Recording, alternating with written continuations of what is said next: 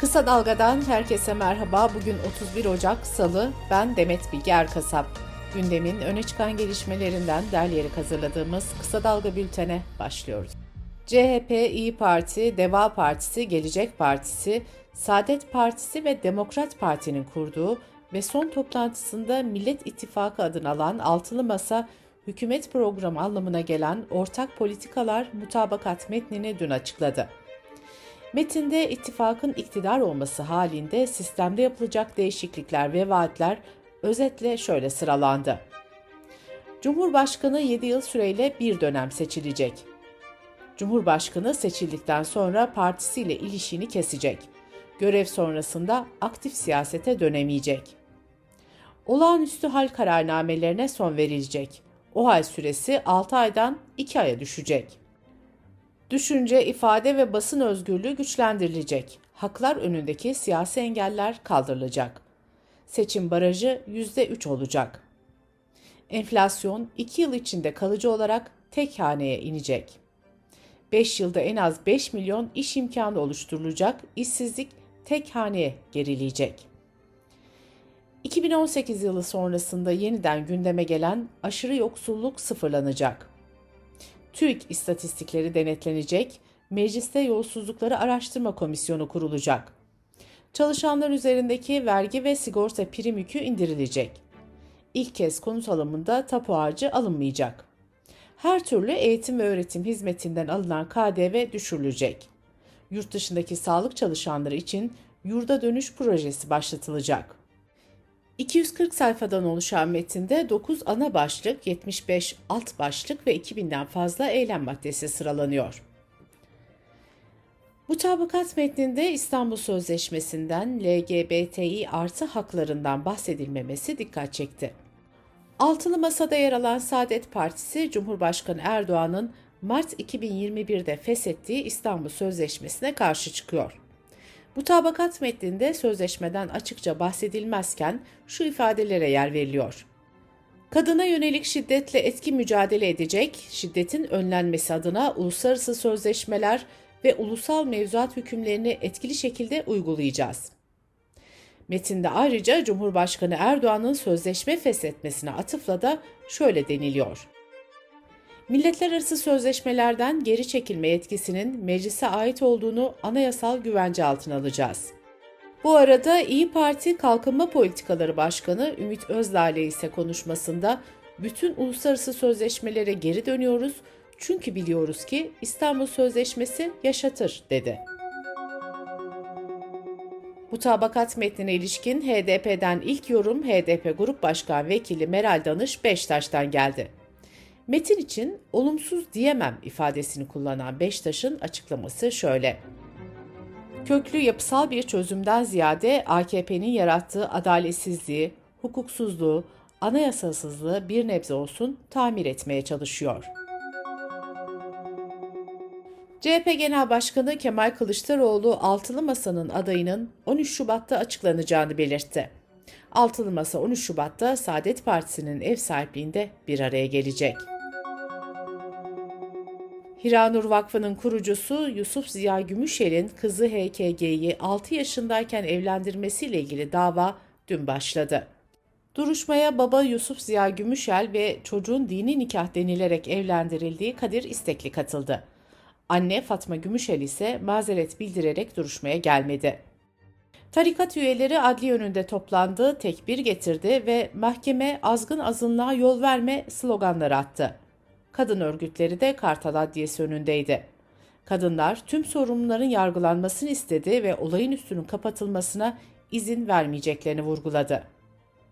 Duruşmada Aile ve Sosyal Politikalar Bakanlığı dışında kadın örgütleri ve siyasi partilerin müdahil olma talepleri reddedildi. Bakanlığın talebi doğrultusunda duruşmaların kapalı yapılmasına hükmedildi. Amerika Birleşik Devletleri, Türkiye'nin Stockholm Büyükelçiliği önünde Kur'an yakılmasının ardından Türkiye'de olası misilleme saldırılarına karşı yayınladığı güvenlik uyarısını güncelledi. A B D Büyükelçiliği, Türkiye'de terör saldırıları olabileceğini ifade ederek vatandaşlarına Galata, Taksim ve İstiklal konumlarından uzak durma çağrısında bulundu. yirmi yedi Ocak'ta A B D, Fransa, İtalya, İspanya, Almanya ve İsveç Türkiye ilişkin seyahat uyarıları yapmıştı.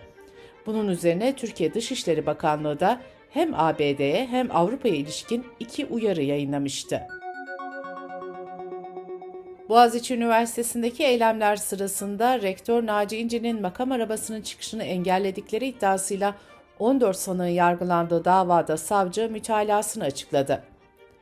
Sanıklardan Ersin Berke Gök için yirmi beş yıl, Eftelya Koyuncu için yirmi üç yıl dört ay hapis cezası istendi. Diğer on iki sanık için de yirmi bir yıla kadar varan hapis cezaları talep edildi.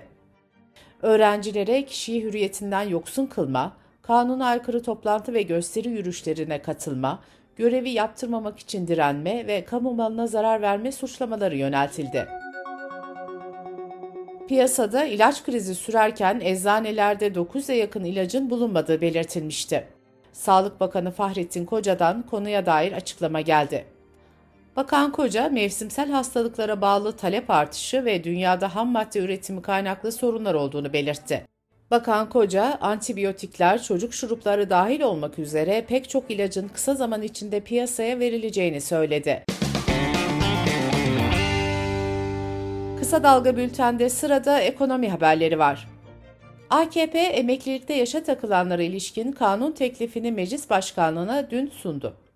Emeklilik için yaş şartı tamamen kaldırılıyor. Düzenlemeye göre E Y T'de kademeli prim günleri aranacak. Prim günü ve sigortalık süresi mevcut mevzuattaki gibi kalacak. Buna göre S S K'lı E Y T'liler beş bin ila beş bin dokuz yüz yetmiş beş gün arasında değişen şartlarda emekli olacak. A K P Grup Başkan Vekili Muhammed Emin Akbaşoğlu, düzenlemeden iki bin yirmi üçte iki milyon iki yüz elli bin, toplamda ise beş milyon kişinin yararlanacağını söyledi. Akbaşoğlu ayrıca teklifin Şubat ayı içinde yürürlüğe gireceğini vurguladı, Mart ayında da maaşların alınabileceğini ifade etti. Türk İş'in araştırmasına göre Ocak ayında açlık sınırı sekiz bin sekiz yüz altmış dört lira oldu.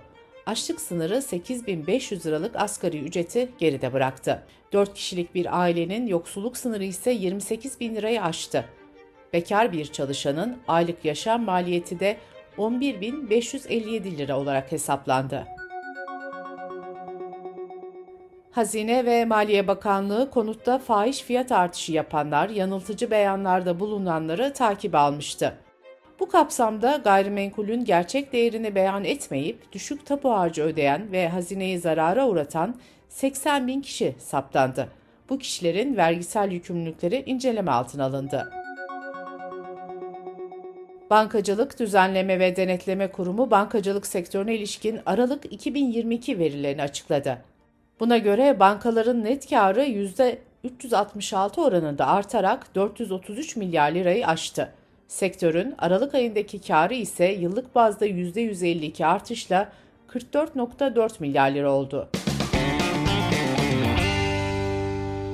Dış politika ve dünyadan gelişmelerle bültenimize devam ediyoruz.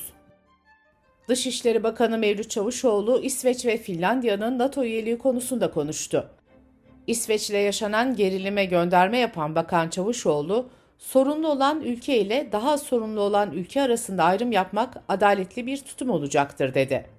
Cumhurbaşkanı Erdoğan da Finlandiya'nın NATO üyeliğine dair olumlu sinyal vermişti.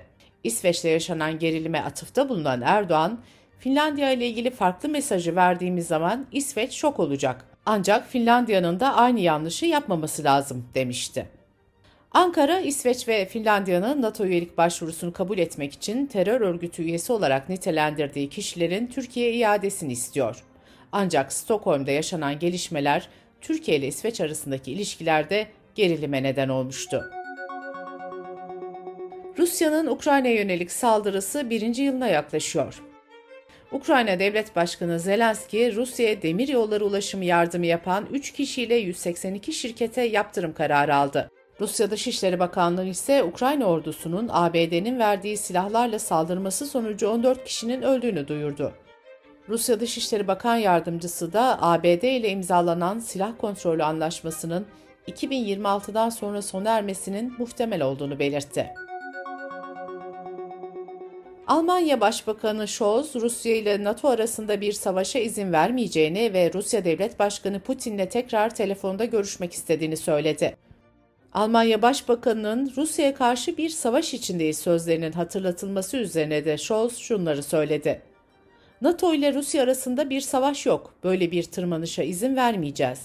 Alman hükümeti olarak bu konuda tamamen hemfikiriz ve Dışişleri Bakanı da bunu böyle görüyor. Scholz ayrıca ülkesinin Ukrayna'ya savaş uçağı göndermeyeceğini de yineledi. İngiltere'nin eski Başbakanı Boris Johnson, Rusya Devlet Başkanı Putin'in kendisini füze saldırısıyla tehdit ettiğini öne sürdü. B B C için hazırlanan bir belgeselde konuşan Johnson, tehdidin bir telefon görüşmesi sırasında geldiğini söyledi. Boris Johnson'ın bu iddiasına Kremlin'den yalanlama geldi. Kremlin sözcüsü Peskov, Bay Johnson'ın söyledikleri doğru değil, dedi. iki bin yirmi dörtteki başkanlık seçimi için kampanyasını resmen başlatan Donald Trump, üçüncü. Dünya Savaşı'nın eşiğindeyiz uyarısında bulundu. Trump, Rusya ve Ukrayna arasında yirmi dört saat içinde barış anlaşması yapılabileceğini söyledi. Pakistan'ın kuzeybatısındaki Peşaver kentinde bir camide patlama meydana geldi. İlk belirlemelere göre aralarında polislerin de olduğu en az yirmi sekiz kişi hayatını kaybetti. Amerika'da yedi Ocak'ta Tyre Nichols isimli bir kişi dikkatsiz araç kullanma şüphesiyle polis tarafından durduruldu. yirmi dokuz yaşındaki Nichols polislerden gördüğü şiddet sonucu hayatını kaybetti. Amerika'da günlerdir protestolar sürerken Memphis Polis Departmanı polislerin bağlı bulduğu bölümü kapattı. beş polis ikinci dereceden cinayetle suçlandı. Bültenimizi kısa dalgadan bir öneriyle bitiriyoruz. Gazeteci İbrahim Ekinci her hafta Marjinal Fayda programında ekonomik gelişmeleri yorumluyor. Bu haftanın konusu seçimlere yüz gün kala neler beklemeliyiz, ekonomide neler yapılacak? Marjinal Fayda'yı kısa dalga nokta net adresimizden ve podcast platformlarından dinleyebilirsiniz. Gözünüz kulağınız bizde olsun. Kısa Dalga Medya.